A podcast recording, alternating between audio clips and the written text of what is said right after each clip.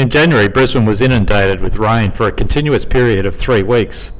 Towards the end of this period, tropical cyclone Wanda had built up off the east coast of Australia. Cyclone Wanda wasn't a particularly strong cyclone with regard to damaging winds, but it did carry with it enormous amounts of rain. So much so that when Wanda crossed the east coast near Double Island Point, the rain came in great amounts, causing widespread flooding in Brisbane suburbs. During this time, there was the loss of 14 lives as the people of Brisbane did what they could to stave off the effects of widespread flooding. A further two fatalities were reported in northern New South Wales, and over 300 people were injured. More than 1,600 homes were submerged, and 8,000 people were left homeless. You're listening to BRL Moments in Time, and this is 1974.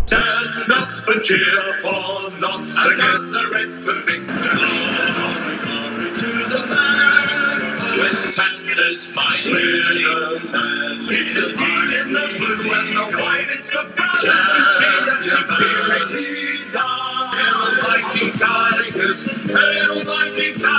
Welcome to BRL Moments in Time, episode 13. I'm Chris Leeson, and as always, here with Dave Teagle. Dave, how are you going? I'm great, thanks, Chris. That's good. Dave, I'm uh, imagining you were too young to remember the 1974 floods. Yeah, just a toddler, Chris, so uh, might be able to invent a couple of memories, but no, I'm pretty sure um, that was a little bit beyond my memory bank's abilities. Yeah, well, one thing I'm going to be really looking forward to is when we do the 1980s, and I can ask you if you've remembered something, and you can say yes. Definitely, sorry, mate. uh, okay, well, let's uh, move on. What was happening in 1974, Dave? Right, well, most of the basics were starting to rise in costs. A postage stamp was 10 cents in January and 18 cents by the end of the year. Bit of inflation going on there. There were also slight rises in basic food costs. A loaf of bread was about 39 cents and a pint of milk was 24 cents. The average salary was still around $5,700 and the average house price in Brisbane was $21,500. Gough Whitlam was Prime Minister and Joh Bjelke-Petersen was the Premier of Queensland. A monsoon dropped 231 millilitres of water, resulting in the heaviest flood of Lake Eyre in 500 years. Since 1970, the amount of rain that fell in Brisbane was higher than any other year. When Cyclone Wanda made landfall near Double Island Point, the resulting rainfall caused major flooding in Brisbane at the end of January. A human skeleton, believed to be at least 40,000 years old, was found in Lake Mungo. On July the 1st, Australia's road signs switched from imperial measurements to metric measurements. In October, the first bank card or credit card was introduced in Australia. Countdown first aired on Australian TV, and I do remember Countdown, Chris.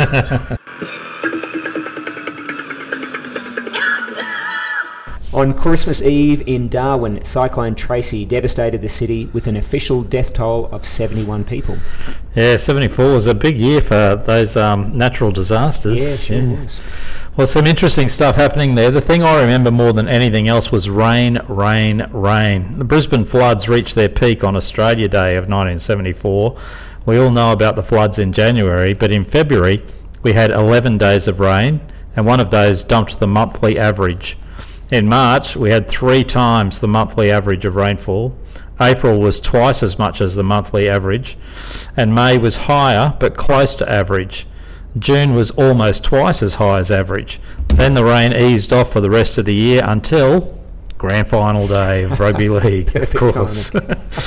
but little to no rain then until November when the monthly total was again almost twice the monthly average. Yeah, so a lot of water around in 1974. So, rain or not, let's kick off because it waits for nobody. Let's get into it. There were new coaches in a number of clubs across the league. Norm Pope, of course, had left Wests and uh, John Sattler had taken over the coaching job there. Uh, Pope had moved on to Easts. Paul Broughton was the new coaching director at Brothers, and Souths had hired former English Test forward Brian Briggs as coach. Brian Davies couldn't work his magic at Wynnum Manly despite a couple of years trying, and he was replaced by St George's reserve grade coach Tom Berry. There are new players around the league as well, none more so than the Cropper players that arrived at Bishop Park to play with Norths. They'd secured Tommy Bishop, Vic Podzunis, Lee Hutchinson, and Paul Kahn. A number of former English players were also scattered through the league. East had new English Test player in forward John Ward, South had Steve Lyons and Bill Kirkbride, and old was new again when Richie Twist and Ian Robson were back at Wests. After a lean Woolies pre-season competition, Valleys were winless. There was some newspaper column space devoted to it. It needn't have been a story though, as they came out in week one and beat 1973 co-grand finalists Redcliffe. Henry Holloway said, Premierships aren't won in February. Yep, that's right. The interesting thing about Valley's win and the resulting couple of weeks is that they had completely changed the way they play the game. No longer was it the grinding defence with an occasional spot of brilliance, but instead they were playing an open attacking brand of football that was exciting to watch throughout. And after three weeks of competition, the ladder was fairly congested. Four teams on four points from two wins and one loss, and four teams on two points from one win and two losses. After playing a big part in Redcliffe's first win of the season in week three over Easts, Robert Orchard was involved in an altercation with club officials. The incident occurred after members of the New Zealand darts team, who were friends of Orchard, having played with him in Auckland, were refused admission to the late night cabaret at Redcliffe Leagues Club. Orchard then involved himself in an altercation with club officials, which is punishable by a three month ban. It was unclear whether the ban would extend to the football field, but Orchard said, I have a hamstring injury which I have ignored for weeks. Because of it, I could make myself unavailable for the next three months. It could be right about July the 27th, when the ban ends. Orchard sent a letter to Redcliffe seeking a release from the rest of his three year contract after the incident. Penrith, Canterbury, and North Sydney all jumped at the chance to sign him up. Orchard said he wasn't interested in the Sydney offers until he heard from Redcliffe. He wanted to stay, but if the ban wasn't lifted, he was going to go. Orchard's belief was that because the incident occurred outside the clubhouse, the ban should not have been put in place. While the saga played itself out, Redcliffe managed to win again with an 18 5 win over Wests, and the rain continued to fall during 1974. The Courier Mail sports reporters describing it as South slipped and slid to a 12 11 victory in a bright league match under trying conditions. and Wynnum Manly fought back with eight points in the last 12 minutes to score an 8 7 win over Norths in continuous rain at Bishop Park. while Valleys Thrived on a lack of possession from scrums to beat Brothers 13 9 in an exciting wet ball match at Lang Park. Meanwhile, Rob McCall from the QRL had a conversation with Orchard, pointing out that if he made the Queensland team as he did last year, he could be travelling back to his hometown in Auckland as a visiting player. McCall's belief was that Orchard would resume training in the coming week. Redcliffe Board were meeting to discuss the matter. As the competition moved into week five, the rain was starting to play havoc with fixtures. Jack Reardon wrote, The Valley West Rugby League fixture scheduled to be played at Lang Park might be moved to another ground. but on Anzac Day, Laurie Kavanagh wrote, Only heavy overnight rain could stop the Valley's West's Rugby League clash at Lang Park. and it went ahead, with Valleys winning 29 to 6. And then a few days later, it was in use again as Brothers trounced Redcliffe 31 0, despite Robert Orchard returning to the field for the Dolphins. With wins to east and south, the latter was shaping up as a close run race, with Valleys and Souths breaking to a lead on eight points from four wins and one loss. They were followed by everyone else on four points with two wins and three losses each. The QRL issued a warning to all clubs across the state to clean up their acts and rub out the foul play that was marring some exciting football competitions. It didn't really have much of an effect, with strong punishments of four weeks handed out to Ron Raper of Redcliffe, Bob Clapham of Wynnum, Tony Obbs from Redcliffe, and Russell Hughes from Valleys. When Valleys took Hughes to the judiciary to appeal the suspension imposed, the QRL appeals boards issued a statement after the hearing. The Queensland Rugby League Appeals Board has dismissed the appeal by Fortitude Valleys Club on behalf of player Russell Hughes, but it considered increasing the sentence in view of the seriousness of the offence. Hughes had been sent off for kicking, and after being warned for punching earlier in the game. Hands and feet to yourself. Yes, after the six week round of fixtures, a City team was selected to place Tees Toyota Country. It was a good side, but Jack Reardon lamented the lack of form players being selected and selections going more with reputation than on current match form.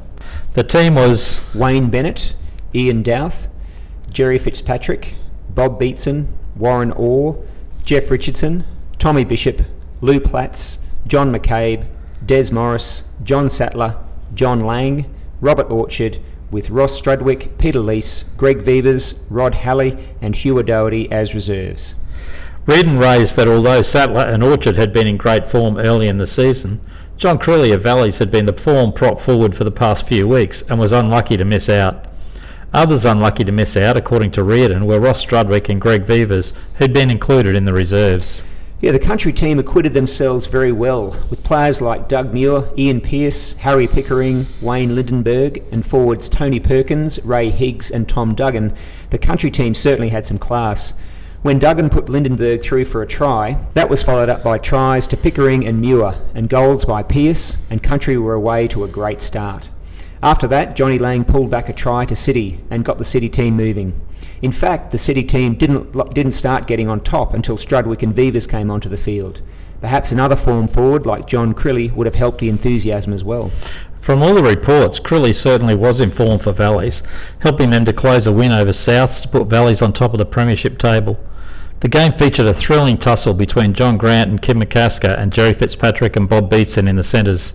Henry Holloway said, That was a great game. and South coach Brian Briggs commented that I don't care what anyone says. We were a bit unlucky. But what the hell, it was two tries each. A great game and great for rugby league. That is what counts most. It was a lift for the rugby league game. In the same round of fixtures, Norths debuted a 17 year old high school student to play second row forward in their loss to Wests.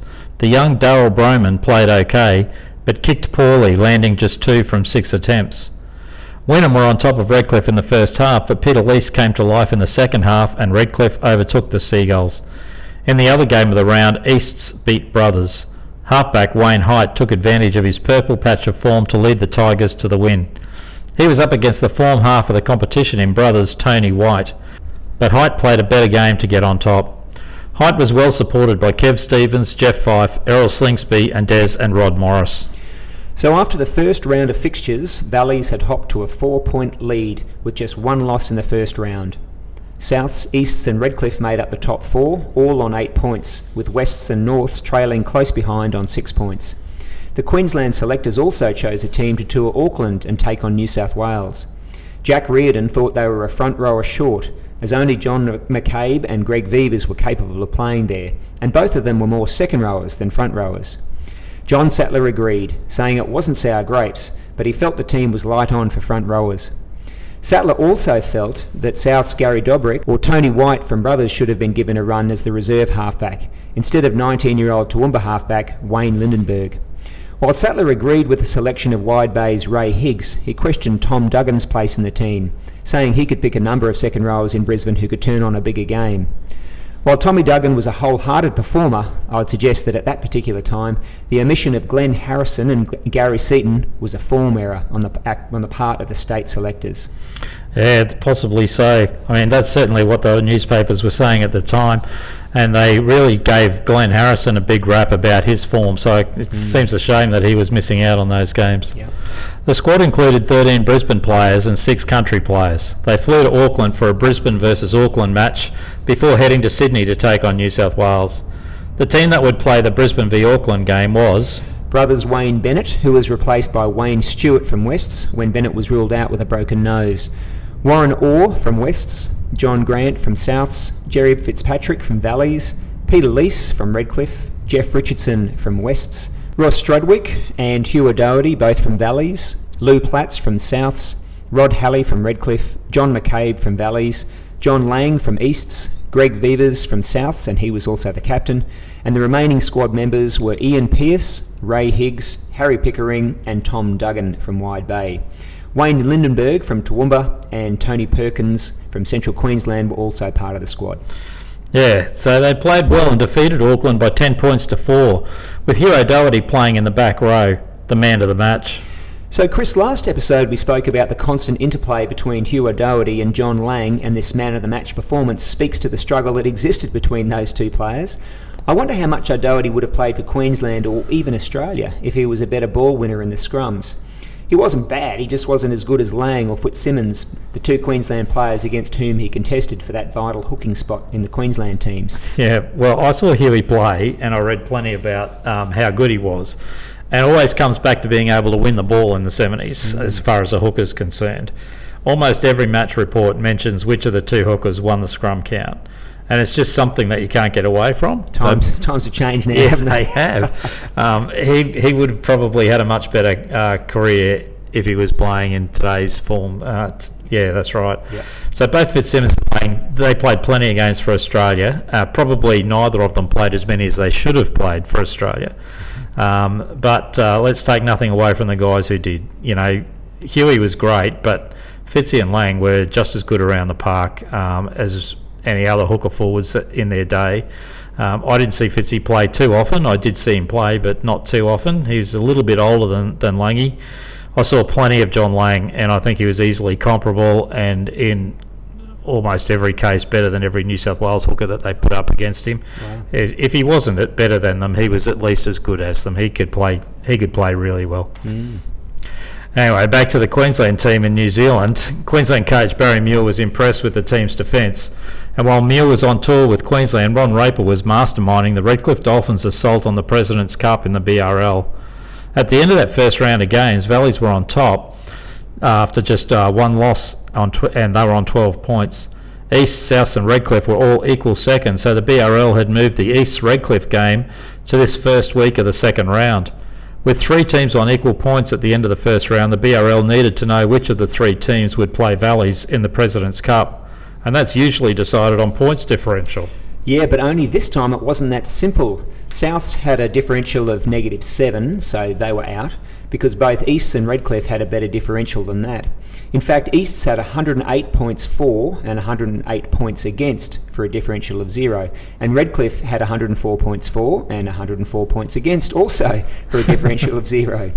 So, to sort out which of Easts and Redcliffe would play in the President's Cup, this second round matchup was moved forward. Raper's coaching did the job because Redcliffe won the match handsomely, setting up a President's Cup berth later in the round against competition leaders Valleys. Well, one of the most experienced players in the league in Raper was doing his coaching apprenticeship, masterminding Redcliffe's surge to the top of the table. One of the least experienced players in the game, North's 17 year old forward Daryl Broman, had come into his own over the past few weeks since his debut match, and all of his A grade games were good ones, with the last two being quite exceptional. In the Week 8 game against Valleys, Broman and his teenage teammate Greg Crow were outstanding, and Jack Reardon speaks to North's burgeoning form when he notes Queensland must have a great pack of forwards on tour when they can leave North second rower Glenn Harrison behind. Yeah, it comes back to that to Harrison. Certainly, the reports were saying that he was having a great year, and uh, being a big, uh, fast guy, he had played plenty in the centres as well. So to take him as a, a reserve would have been a really good idea, I would have thought. Anyway, it seemed that John Sattler and Jack Reardon also knew what they were talking about when they said that Queensland team were light on for front rowers. McCabe had a broken thumb, and instead of using one of the many second rowers in the squad, they flew Valley's form prop forward John Crilly to Sydney to cover for McCabe. Valleys and Souths appealed to the QRL to have their state squad members not playing against New South Wales to be released to play for their clubs on the weekend. Briggs from Souths was especially critical of the Queensland selectors leaving Grant out of the team to play New South Wales. He was selected on the bench. It's a tough argument when Warren Orr, Jerry Fitzpatrick, Peter Leese, and Harry Pickering are the four three quarters for the match. But before he left Brisbane, Grant was touted as the best centre in the state. And in the interstate game, Ray Higgs was sent off by Bernie Pramberg just before half time, and New South Wales were able to rattle up a 22 13 win. Greg Vivers was a revelation, leading his team from the front with strong charges into the Blues' defence. Queensland couldn't kick a goal, though, to save themselves. Pearce missed four, and then Crilly missed two. The kicks weren't overly difficult, and had they been slotted over, Queensland would have had a 15 2 lead midway through the first half. Jeff Richardson was also one player to show outstanding form. After outpointing Bob Fulton in the first game, Richardson took on Tim Pickup and outplayed him in the second game. So the only change to the Queensland team for the second game was the inclusion of David Wright, who had just returned from a stint in England. He was in for the suspended Ray Higgs. The team that was getting the job done prior to Higgs' send off in the first game almost got the job done in the second game. The full time score was 13 all. Ooh. Again, Richardson was outstanding. The Queensland forward pack was similarly outstanding. Halley, Wright, Platts, Vivers, Lang, and Crilly were all dominant on the field, and Fitzpatrick, Leese, and Warren Orr were also constant threats in attack. Jack Reardon of the Courier Mail rated Ross Strudwick as having outpointed Tom Raudonikis, and he rated Arthur Beetson as the best of the New South Wales team. That brings us to the final match of the series. The rain came and Lang Park was a mud bath. Queensland again took the game to New South Wales, who sent for Bob O'Reilly to toughen up their forward pack. It made no difference. Queensland held New South Wales tryless and drew the match 4 all. The game was a bash fest. Players from both sides required stitches and ice packs after it was over. John Crilly had facial gashes and a swollen lip as well as a broken cheekbone. Reardon rated John Lang as the best player of the match. He won the scrums handsomely and tackled for 80 minutes and attacked wisely.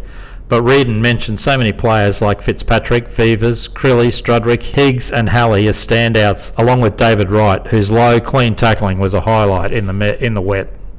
Queensland selected the same team for the match against Great Britain, and the Queenslanders showed their form against New South Wales was no fluke by narrowly going down to Great Britain 12 13. Queensland's doctor, Kevin Hobbs, said that Queensland had taken a worse battering from the Brits than they did against New South Wales, with Higgs, Vivers, Fitzpatrick, and Crilly all with serious injury worries. The Brisbane selectors then dropped a bombshell and omitted Ross Strudwick from the Brisbane team to play Great Britain before the Test match. The brothers' youngster Tony White, who was in great form, was selected ahead of him. It seemed hard to fathom after Strudwick had played so well in the state matches, but White had been in great form and at that point in the season was leading the Courier Mail best and fairest competition. Well, the Australian team was selected after that Great Britain match with Brisbane, and Jeff Richardson, Warren Orr, and John Lang were the only Queenslanders selected. Lang was on the bench. By the time they played the first test, Gary Stevens had withdrawn through injury and Ray Higgs was added to the team. Greg Vivers was probably the unlucky player, with Bob O'Reilly definitely not playing at a standard that uh, was better than any of the Queensland front rowers. And with Vivers being the best of them, he was the unlucky one to miss out. Jack Reardon also questioned what John Lang had to do to displace Elwyn Walters. Lang had been better in open play and had won the scrum count against Walters. What more does a hooker need to do? And when the game was played, Australia won 12 6, and the Courier Mail noted The three Queenslanders, Ray Higgs, Jeff Richardson, and Warren Orr, all had good test debuts. Orr scored the only try in the match when he took a short pass in a confined space from Higgs and dashed over before running closer to the goalposts.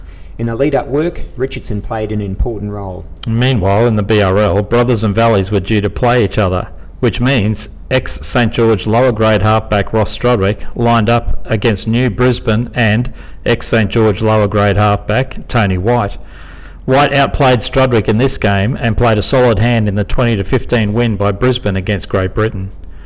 John Lang was selected to play the second test with Warren Orr and Jeff Richardson holding their places. Unfortunately, Great Britain had a lot to play for and they won the match 16 11. And now, at the end of the second round in the BRL, Wynnum Manly were making a run at the semi finals. Going into week 14, after a surprise win over Souths, Wynnum were only three wins out of the top four. Valleys and Norths continued to share first place, which they'd been sharing with Redcliffe for the past three weeks. They were on 18 points, and Redcliffe just behind on 16 after losing the President's Cup match to the Diehards. But Wynnum made sure they remained in the semi final hunt by beating Valleys the next weekend. Valleys remained near the top of the table in second place behind Norths, who conversely to Valleys, who was sputtering over the last few weeks without state stars and injured players, won their seventh consecutive game with a convincing belting of brothers. The Devils might have had Lee Majors playing for them.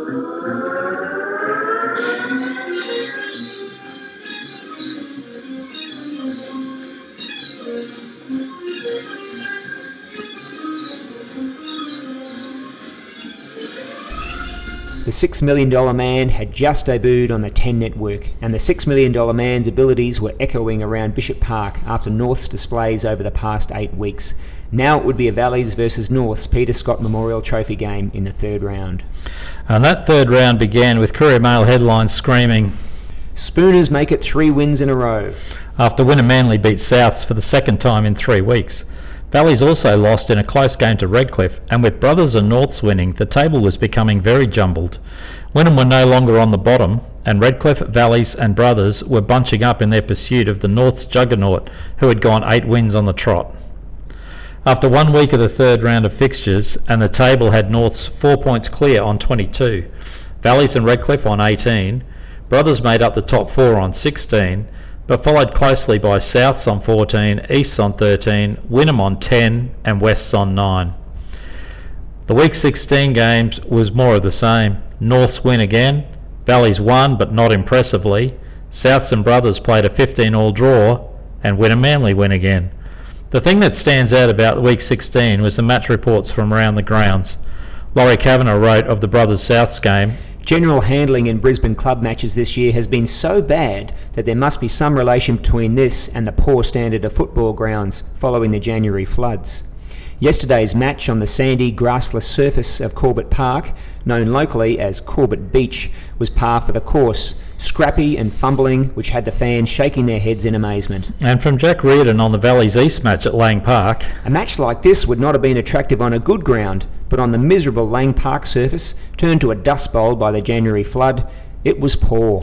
While Lang Park's surface hadn't gotten any better the day after the Valley's East clash, it was in the news for different reasons, and Norths managed another win in their streak against Redcliffe, making it 10 in a row. Referee Bernie Pramberg called North's team manager Colin Bax onto the field and gave him a dressing down because he came onto the field to attend to injured winger Vic Pudzunis without permission. In other incidents, Forrester Grayson was sent off for punching and Tommy Bishop was sent off for a headbutt. It seemed the constant send offs were to continue. Players were generally being suspended for longer periods of time, but not learning that foul play wasn't going to be tolerated. As BRL clubs threw themselves at the Kirk's Cup, they could play with a full stable of stars, as Australia deemed it was Warren Orr, John Lang, and Jeff Richardson's fault that they lost the second test. Lang, who won the scrums and played well in the open, the same guy who was sniping and opening gaps for non existent support players, who simply didn't bother to push up with their hooker forward. The bloke who tackled everything that moved in a white jersey. The guy who won scrums against his two New South Wales opponents and outplayed them in the open as well during the interstate series. That guy apparently hadn't played well enough to keep his spot. But the selectors weren't fully antagonistic to Lang. Elwyn Walters and George Piggins weren't selected in his stead because he'd already shown this year that he was better than them. Instead of one of those two, they picked Ron Turner to replace him. And they needed to go to Tim Pickup to replace Jeff Richardson. Now, Reardon had said that he hoped Tim Pickup was good mates with Tom Raudonikis so he could get a little more ball than Richardson was getting. Warren Orr was also dropped. He maintained his spot in the team but on the bench. Bob O'Reilly had also been dropped, but of course Greg Vivers wasn't considered. John O'Neill was selected instead. One would think that New South Wales had belted Queensland in the interstate series this year, such was the poor representation from north of the border in the national side. The first interstate game was a win to New South Wales after Queensland had played 42 minutes with only 12 men and were in front at the time. Both the remaining games of the series ended in a draw. Given those statistics, Queensland should really have at least five or six players in the Test 15. If we were picking a team on that form for that year, Warren Orr, Jerry Fitzpatrick, Jeff Richardson, Ross Strudwick in the back line, and David Wright, Ray Higgs, Greg Vivers, and John Lang in the forwards would be very realistic chances to represent Australia after their showings in that interstate series. So I reckon that if changes needed to be made, then make them with a view to making the team better, not just to remove Queenslanders. That doesn't always make a team better. What's your take, Dave? Yeah, look, I reckon given the uh, the closeness of that interstate clash and obviously the great form shown by plenty of the Queensland players, um, you know, the stats kind of speak for themselves. I know we're a bit accused of being fairly one-eyed up here in Queensland, but um, yeah, I think that you can't argue with the stats. Well, I think that you're probably right, but regardless of what we think, Jack Reardon was more scathing at the time. After calling for changes to be based on form and not on state borders, he suggested that Raudonikis and not Richardson may have been where Australia's scrum base had broken down. He also suggested in earlier editions that Strudwick had outplayed Raudonikis in two of the three interstate matches. It's not to say that Raudonikis can't play, he just doesn't always play a traditional halfbacks game, and if we're looking at igniting the back line, perhaps it's the halfback giving the ball to the 5'8 rather than the 5'8 not giving the ball to the centres. Anyway, if we're making changes for the final test, putting Strudwick in might have strengthened the team and given our back line more ball. A dropping Lang was something that Reardon just couldn't take. He also didn't understand why Greg Vivers and David Wright hadn't been given their due with forward changes being made to the test team and neither of them being given a look in. I mean, they both proved in later years that they were well and truly up to playing for Australia's standard. After the game, which Australia won, Reardon gave glowing praise to Graham Langlands, who was bowing out of Test football at 33 years of age. Langlands was mostly the reason for the win, although Beetson and O'Neill had been towers of strength in the midfield.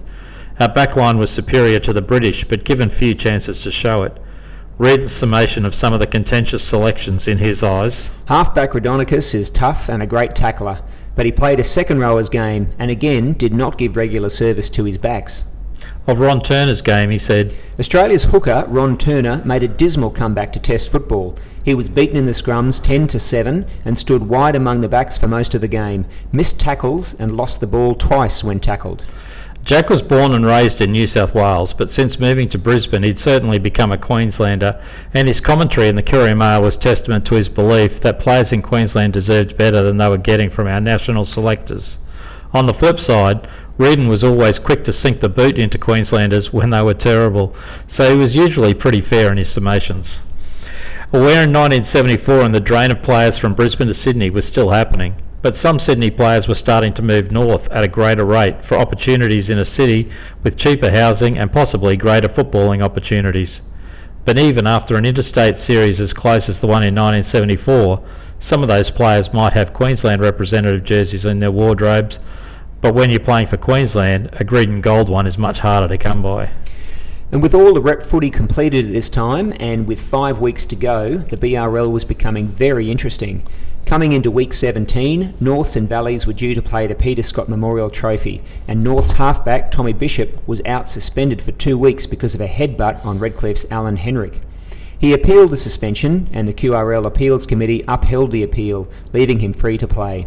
But Norths, like Valleys, had others out injured. Centre Ralph Michaels was to have an operation on an injured knee, and he would not play again in 74. Valleys were also missing John Crilly, who had been out since the state games with a hairline fracture of the cheekbone. Other regular first graders missing from Valley's team were Mick Rathbone, Paul Gaylor, and Ron Gurnett. But we could expect a solid performance from the diehards in a big match, despite North's run of wins lately. And while we'd assume the top of the table clash between Norths and Valleys for the Peter Scott Memorial Trophy would be the biggest news in the BRL at that point of time, surprisingly, that wasn't the case. After Saturday, the 27th of July, Jack Reardon's match report indicated that there was another huge story in the BRL unfolding. Wynnum Manly continued their march towards the Brisbane Rugby League semi-finals with a resounding all-the-way 20-6 win over Brothers at Lang Park yesterday. Well, this was Wynnum's fifth win in a row, and they'd beaten Souths, Valleys, and Norths in that run. Valleys beat Norths in a tight game, but wins to Easts over Redcliffe and then by Souths meant the table was now a little more congested. The top four was no longer clear cut, and teams outside the four were now that much closer. Norths were on top with 24 points, Valleys second with 22, Redcliffe on 18, Brothers and Souths were level on 17 in fourth spot, Easts were one win behind on 15. Wynnum Manly on 14, just three points out of the top four, and Wests in the wooden spoon position still on nine points. So coming into week 18, the BRL had put an embargo on sleeveless jerseys. Anyone who remembers the mid 70s can remember players playing with their sleeves cut off. Robert Orchard started the trend, and now Russell Hughes copied it to bring it to the attention of the BRL committee, and they were taking a stand. Out on the footy field, Wynnum wanted to keep their winning streak going, and Norths wanted to get back into the winning circle. Norths managed the win, making it the first game all year that Nev Hornery had played in a losing team. That speaks of Nev Hornery's value to rugby league at Wynnum Manly and in Brisbane. A feature of North's win was the return to top form by Glenn Harrison. Harrison had been the form player in Brisbane over the first two rounds of competition, and for Norths fans, it would have been good to see him back in top form. In other games, South beat East, which helped Wynnum stay close, but gave Souths a clear move into the top four. Redcliffe trounced Wests, and Valleys pipped Brothers 9 6. These results meant that Wynnum Manly were still possible semi finalists, but Souths would need to lose every game for the remainder of the season, and other results would need to go their way. So with just three weeks before semi-finals, every game was important. Wynnum Manly beat East to draw closer to their semi-final goal. Norths beat Souths to keep those dreams alive. But there were some strange scenes at Purtell Park when Valleys faced Wests. Russell Hughes and John Sattler were sent off, and Henry Holloway came onto the field and questioned referee Bill McKenny. It was a bizarre scene. A scrum blew up, not for the first time in the game, and when it was settled, Sattler was taken to the sideline to be treated by an ambulance man for a bleeding face. McKenny sent Hughes off. Then he called Sattler back onto the field and sent him off as well. So Sattler returned to the sideline with the ambulance man to have his face seen to. and it was at this point that Henry Holloway walked straight across the field to question the referee. Hughes and Sattler both got three weeks for their part in the scrum breakup. Then a few weeks later, both Hughes and Sattler had their suspensions quashed by the QRL and were free to play the next weekend. As for Holloway, he and North's Bob Hagan were both fined. Hagan was fined $50 for swearing at a touch judge, and Holloway was fined $30 for his effort of walking across the field of play to remonstrate with the referee. Wow, 30 buck fine. Yeah, $30 fine. West captain coach John Sattler was also cited as a coach because he made an abusive comment to the judiciary after he received his three week ban when sent off with Russell Hughes. This was an incident which stuck later with Sattler because he wrote about it in his book as well. Not sure if that was because he felt aggrieved or if he was just telling the story about time catching up with him. If he was lamenting not having a coach on the sidelines to have his back and storm onto the field to support him like Holloway did for Hughes, or if he was fined $50 for the abusive comment. Either way, the story stuck. It's a good one to tell. Yeah, beauty.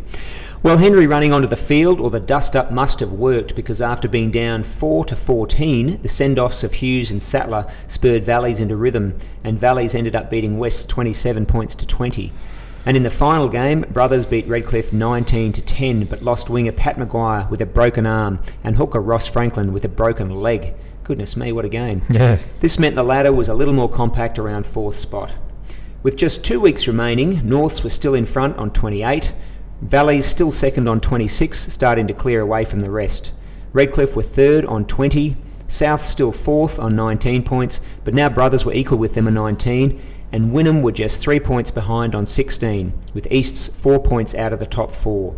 Wests on nine points were out of semi final calculations. So, losses to those teams around fourth spot were certainly possible with Brothers to play East and Norths, and East and Souths both had to play Valleys and Redcliffe. So wins and losses could happen anywhere, and that basically meant that both East and Wynnum Manly were still alive for a semi final position with only two weeks to play. It was a big week off the field leading into week 20. Redcliffe had some forward injuries, not the least of which being Ron Raper's broken arm. As a result, Redcliffe were trying to locate Forrester Grayson. Grayson had been out suspended for two weeks, but coach Barry Muir was now wanting him back at training. But Grayson was nowhere to be found. So Redcliffe took to the newspaper to try and locate him. In other news, South's coach, former English Test forward Brian Briggs, resigned his post effective immediately, and John Grant took over the coaching job at Souths for the remainder of the season. Briggs had had a stormy relationship with some players, and after a blow up on the training field, he submitted his res- resignation.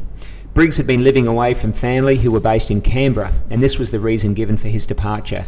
Grant would now see out the year as interim coach.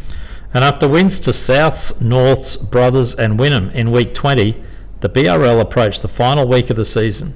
Only Norths and Valleys had their spot in the semi finals guaranteed. Wynnum Manly had left their run just a little bit late, and Valleys made sure that there'd be no theatrics from the Seagulls with a dominating performance in the final round. That meant Norths were firsts, Valleys were second, with Redcliffe, Souths, and Brothers fighting out the minor semi final positions.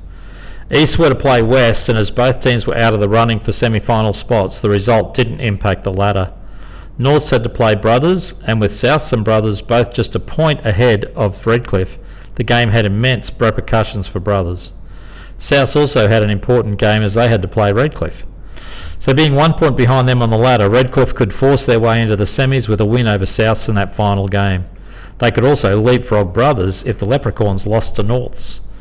It would seem that Brothers didn't need the help because the first half against Norths, Brothers were in the box seat to win that match, leading 17 7 at half time.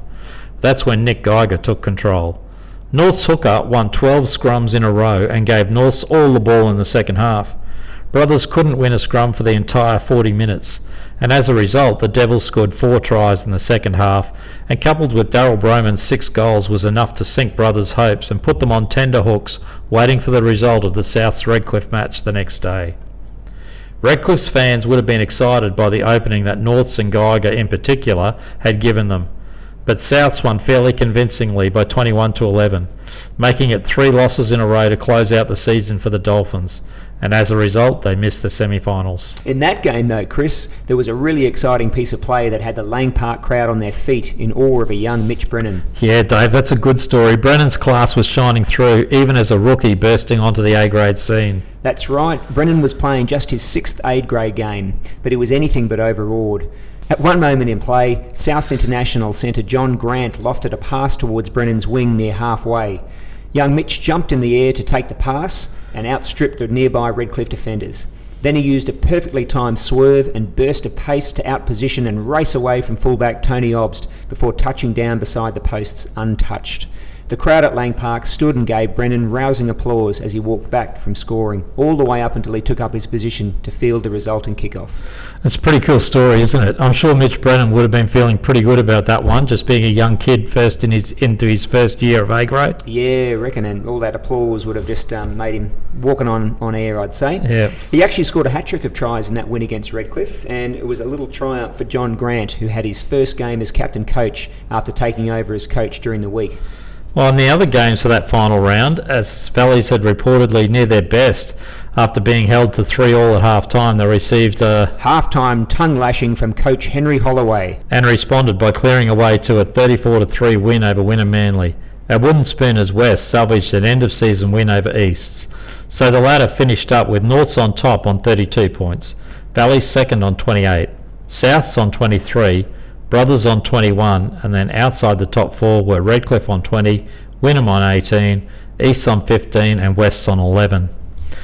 And in that first weekend of the 4IP knockout competition between the four teams not playing semi-finals, Redcliffe downed Easts 40 to 21, and Wynnum Manly had a torrid time against Wests. Yeah, they certainly did. Wests had them down midway through the first half, 13 to 3, and then a series of wild brawls opened up. The first followed a clash between John Sattler and Wynnum Manly's acting captain Neil Crawzaz. Most players joined the fray, throwing punches wildly. Once that was settled, about a minute later, Bob Patterson and John Rebo had a set to, and again players came from all over the, the joint to join the action. Not Jeff Richardson though, Dave. He squatted on the ground about 25 metres away and let the rest of the players get it out of their system. The Courier Mail put it this way Richardson had a ringside seat at the longest brawl seen for years in a league match. And once it was all settled, Wynnum Manly rattled up some tries and eventually ran out winners, but not before another brawl erupted late in the second half. It got so bad that ambulance men were jumping out of the way as players cascaded over the advertising signage on the side of the field. Wow. League Secretary Peter Scott entered the field of play to help quell the fighting, and when a couple of policemen walked towards the players, things began to calm down. The minor semi final lacked the punch that had been delivered in that previous game, but it was a tight affair until Brothers hooker and captain Brian Fitzsimmons won the last 10 scrums in a row to give Brothers a critical mass of possession and that they used to score three tries in the last half hour of the game to win 27 12 over Souths.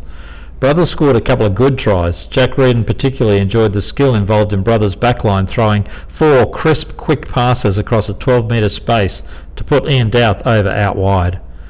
With Brothers moving on to the preliminary final, also moving to the preliminary final in reserve grade was Redcliffe after beating Wests, and unfortunately for the Panthers, Wests also went down in C grade, this time to Easts, who moved forward into the preliminary final.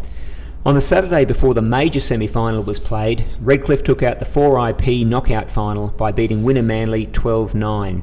Wynnum had a total of nine regular first graders out of the side and looked good for a large portion of the game. When the siren sounded, Bob Patterson put up a well judged bomb, but Redcliffe's captain Robert Orchard judged it perfectly and put himself under the high ball to cut off any chance Wynnum had and ensure the Dolphins won the day. So then in the major semi-final, Valleys accounted for Norths by just 16 to 15. As always, Norths and Valleys put on a show, and the game was always in the balance. Ross Strudwick had a great game, with the Courier Mail noting, There were plenty of people agreeing after the match that Ross Strudwick is the best rugby league player in Queensland, and they included North's president Bob Bax. He was hit late hard and often, but always bounced back and used his skills to put in well judged grubbers and continually turn Norths around with his long ground gaining kicks. His skillful dummying and switching of play from a pretended inside pass to Russell Hughes to a quick orthodox pass to Jerry Fitzpatrick produced Valley's first try of the second half. Tommy Bishop's skillful passing game was also to the fore, and he brought Norths right into the match. When Greg Jones finished off a speedy burst by his centres Beatson and Fitzpatrick, Valleys were ahead 16-10. Norths came back with a great effort from centre Eric Lilly, but Valleys held on for the win. In reserve grade, East scored a late penalty goal by Shane McNally to beat North's 18-16 and go into the grand final, while in C grade, Norths got home in a tight one against Valleys 9-7. Those results set up a Norths versus Brothers A grade preliminary final, and what a game it turned out to be. Norths attacked Brothers' line continuously in the second half, with fullback Jeff Wraith and forwards Peter Hall, Glenn Harrison, Daryl Brohman, and Tony Trent prominent, running off the crafty passes of captain Tommy Bishop, who played on despite having a depressed fracture of the cheekbone. But Brothers' defence refused to break, and with just five minutes left in the game, the scores were still 9 all. North's Lee Hutchinson stepped up to take a field goal, and it missed. But Brothers fullback Wayne Bennett caught the ball just near the dead ball line and ran it out 30 metres before being tackled. From the play the ball, the ball travelled through a number of hands to put winger Brad Shelby away. When the defence converged, Shelby passed inside to second rower Ian Sartori, who drew the defence and gave it back to Shelby, who outpaced the cover defence to score and put Brothers into the grand final with Valleys. The early game results saw Norths beat Redcliffe in reserve grade and Valleys beat East in C grade. And that set up a grand final day program of Norths versus Valleys in C grade, East versus Norths in reserve grade, and Valleys versus Brothers in A grade. Keeping in the theme of 1974, the 1974 grand final was a miserable affair, not because the footy was poor, but because it was 1974, so the weather was poor. Valleys came from behind to register a win in the C grade grand final, beating Norths by 11 8. In reserve grade, North suffered a similar fate when Easts overran them 21 to 5. There was great anticipation for the A grade game, especially with Strudwick and Tony White going up against each other. Those battles had proved eminently watchable all year. No tries were scored in the A grade game, but that wasn't because the teams couldn't attack. Both teams broke the front defensive line, but the cover defence in the 70s was a thing of beauty when done properly. Players had streamed back and run corner post lines to ensure any breaks were covered, and both Valleys and Brothers did that in this game. The wet weather called for a more circumspect approach to the game, and with all their experience, Valleys managed that better than the young Brothers team, which gave them the advantage territorially. They were in position to kick three penalty goals and three one pointer field goals. Strudwick kicked two penalty goals and a field goal. Alan Mills kicked two field goals, and John Crelly kicked a penalty goal for Valley's nine points. Without commanding field position, Ian Douth had few chances to score and added just one penalty goal to Brothers. So after participating in the last six grand finals, Valleys would make it four premierships out of six with a 9-2 win. It was happy days at Newman Oval and happy days across the world as Richie Cunningham, the Fonz, and the gang burst onto our screens towards the end of the year in 1974. These days are on, happy and free. These days are on, share them with me. Valleys were certainly riding high. They had plenty of players who had been around for a number of years, a multiple premiership winning coach, and had just unearthed an exciting young halfback. The sky was the limit. But you'll have to tune into episode 15 to hear what happened next when we explore 1975. You've been listening to episode 13 of season 1 in BRL Moments in Time's exploration of the decade 1968 to 1977. Thanks to Dave Teagle for his help with this episode. No worries, Chris. We look forward to seeing you back here next week when we have a chat about the players of 1974 who made the game what it was. If you enjoyed the podcast, please jump onto the platform that you listen to and give us a five star rating and a review so others can find us too. Don't forget to hit subscribe so you don't miss any of our episodes. If you'd like to get in touch with us here at BRL Moments in Time, you can contact us via our website or via our social media pages. Search for BRL Moments in Time on Facebook and on Instagram and get in contact with us there, or our website brl-momentintime.com. This podcast was developed and produced on the lands of the Yagara, Yugara and Yugarapul people of the Ipswich region. We acknowledge and pay respect to their traditional custodians. See you next time.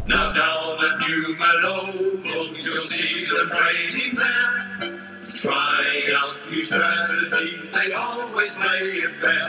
And you'll find the opponents that they meet will try to defeat, but cannot beat those champion valley hearts, the boys in Royal